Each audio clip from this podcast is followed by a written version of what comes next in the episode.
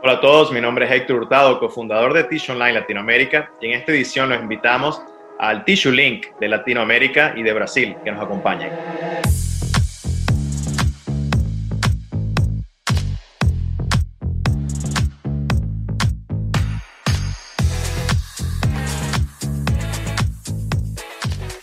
Hola a todos de nuevo, eh, bienvenidos a Tissue Link Américas y en esta ocasión nos acompaña Felipe Quintino, fundador de Tissue Online Brasil, Norteamérica y Latinoamérica. Hola Felipe, ¿cómo estás? Hola Héctor, muy bien, gracias. Gracias Felipe. Eh, Felipe, si nos quisieras arrancar el, episodio de hoy día hablándonos un poco del mercado de Brasil y cómo se ha comportado en estos primeros tres meses del año, eh, si nos quieres compartir en nuestra, en nuestra edición de Tissue Link. o ano passado foi um ano muito difícil para o mercado de tixo aqui no Brasil, altas de custo, né? E a demanda caiu, então foi um, um momento muito difícil. Esse início de ano ainda está sendo muito difícil. A, a, a, expectativa era que a celulose começava a baixar os preços, mas não baixou e subiu ao invés de baixar, né? O câmbio melhorou um pouco, o real frente ao dólar deu uma melhorada, mas a celulose continuou subindo. E com isso, a, a, dificuldade nos custos ainda do fabricante de tixa é muito grande. A demanda também baixou, né? Então a gente está vendo, uh, teve uma migração, por exemplo, antes a gente tinha um consumo muito grande de, de pacotes com 16 rolos, né? Isso migrou ano passado para pacote de 12 rolos. Então as pessoas estão tentando comprar pacotes mais baratos para reduzir seu investimento no supermercado, né, as famílias. Então, isso continuou nesse início de ano, né? Uma outra coisa que pode agregar mais ainda, assim, piorar a nossa situação é com relação à guerra que está acontecendo entre Rússia e Ucrânia, né? Ah, isso pode piorar aqui no Brasil com relação à inflação. Nós estamos tendo problema de aumento de preços em combustíveis, já que já está aparecendo no mercado. Ah, produtos químicos também nós vamos ter algum tipo de problema e essa inflação vai acarretar em altos custos para o fabricante de ticho também. Isso vai chegar em algum momento né, no fabricante de ticho. Um outro ponto interessante aqui no Brasil, nesse final de ano que a gente teve a parte de, de consolidação, né? E nesse início de ano começou alguns rumores que tem outras companhias para serem ah, consolidadas, adquiridas aqui no mercado. Ainda nada de concreto, mas rumores muito muito quentes que, que mais uma consolidação está por acontecer aqui nos próximos meses, né? E nós tivemos também uma notícia de um novo player chegando aqui no Brasil. A gente tem a, a Bracel, né, que é um fabricante de celulose, uh, que partiu uma linha grande de celulose, a mais moderna aí do, do Brasil, uh, o ano passado. E a Bracel ela tem um, um, grupo, um braço dela, um grupo que é fabricante de ticho. E eles estão chegando no Brasil né, esse, a RGE, que é o nome, que é o, é o braço de ticho da Bracel, e vai começar a produzir papel ticho. Então é mais um player chegando no mercado. Vamos tentar entender como é que ele vai chegar, uma marca nova, será que ele vai colocar o preço baixo para entrar no mercado e vai tornar o mercado mais competitivo e mais difícil.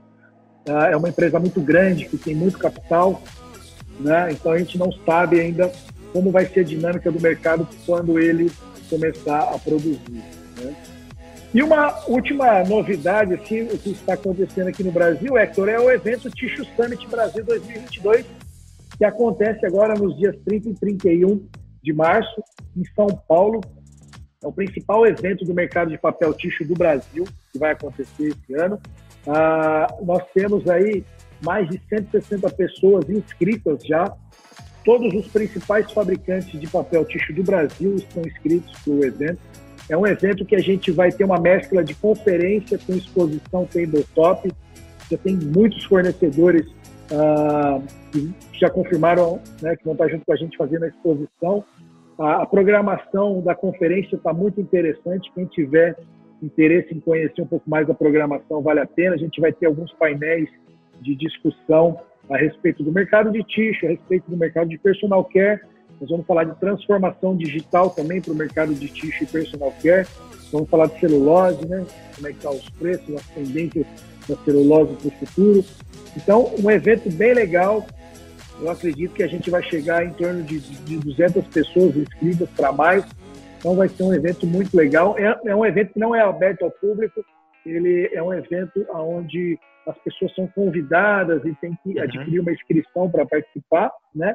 Então é um evento fechado, um evento restrito, focado nos tomadores de decisão da indústria de, de papel ticho aqui do Brasil. Poiker, aqui no Brasil essas são as principais aí notícias desse começo de ano um pouco turbulento. Eu queria que você contasse sí. un poquito cómo está América Latina.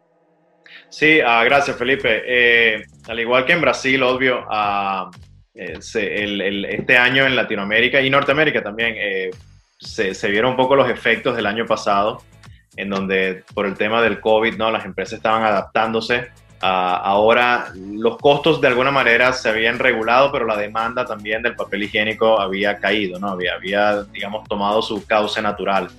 Ah, pero igual eh, muchas empresas, sobre todo los países que dependen de la importación de materia prima, como las bobinas o tal vez inclusive la celulosa, se siguen viendo afectados uh, por la falta o disponibilidad de fletes o containers para estos productos sean transportados ¿no? al país de destino y a su vez por el alza del precio del flete, el cual se ve reflejado en la materia prima o en el producto final que estén importando. Eh, con muchas empresas que hemos hablado y conversado en la industria, eh, nos mencionan que, que además de, del, del, costo del flete y la disponibilidad del mismo, ¿no? que es una batalla del día al día, eh, están viendo también una limitación en la cantidad de bobinas disponibles. Estoy hablando de los convertidores independientes, ¿no? que no tienen molinos, que tienen que comprar bobinas en el mercado abierto. Se están viendo un poco limitados o no consiguen o tienen un cupo bastante limitado a lo que tenían anteriormente, ¿no? Eh, para ellos conseguir el papel, ¿no? Eh, obvio, con el tema del COVID, ya las empresas y las economías y los países, inclusive, se habían acostumbrado a lidiar con el tema del COVID y las nuevas economías pero ahora entramos con el conflicto de Ucrania y Rusia, el cual pone otra vez un poco los mercados en, en peril, ¿no? Los pone un poco difíciles, ya que empresas ubicadas en Europa, inclusive que exportan productos, uh, están teniendo este problema de fletes y de costos también allá internamente, ¿no? Con el gas, el petróleo, se han elevado mucho esos costos, los cuales se han visto transferidos a los productos de los materiales, materia prima semi elaborados, algunos, ¿no? Entonces, tal vez ya el tema del COVID se había no regulado al 100%, pero digamos la gente se había acostumbrado a lidiar con eso y ahora con, con la incertidumbre en Rusia y Ucrania eh, pone como que otra traba en esto. Sin embargo, eh, en el mercado se ven inversiones y expansiones, ¿no? Por ejemplo, un poquito en Norteamérica, a la empresa American Paper uh, anunciaron, inclusive en Tish Online lo publicamos, que están expandiendo su, su empresa con, con, un almacén y, y edificios o naves nuevas para poder seguir suministrando a sus clientes, ¿no? la empresa Essity también adquirió otra empresa acá en Estados Unidos, eh, la cual está dedicada a hacer eh, pañuelos húmedos, ¿no? Y algunos productos institucionales. Entonces, aun cuando los mercados están, digamos, o las empresas, se quiere decir, están lidiando con estas incertidumbres de los costos del petróleo, del gas, ah, se siguen viendo expansiones, ah, lo cual es una señal positiva, ¿no? Ah, para la industria. Eh, que se vean estas expansiones en el mercado. Y como tú mencionaste, viene el Tissue Summit uh, ahorita en Brasil, el cual va a ser una, una, feria bastante interesante para el mercado de Brasil y en parte para Sudamérica también a final de mes. Y hemos visto también que otras ferias en la industria han empezado a abrir también. Uh, y vamos a ver cómo se comportan la visita de las personas y los expositores ¿no? que, que están atendiendo de nuevo a las ferias.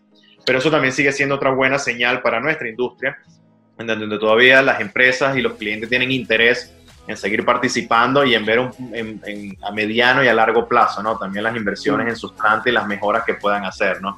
Que no están solo estancados ahorita eh, por, por, por, el tema de COVID o por el tema del alza de, materia prima o, o, pelear por conseguir fletes. También están viendo proyectos a mediano y largo plazo eh, de crecimiento natural.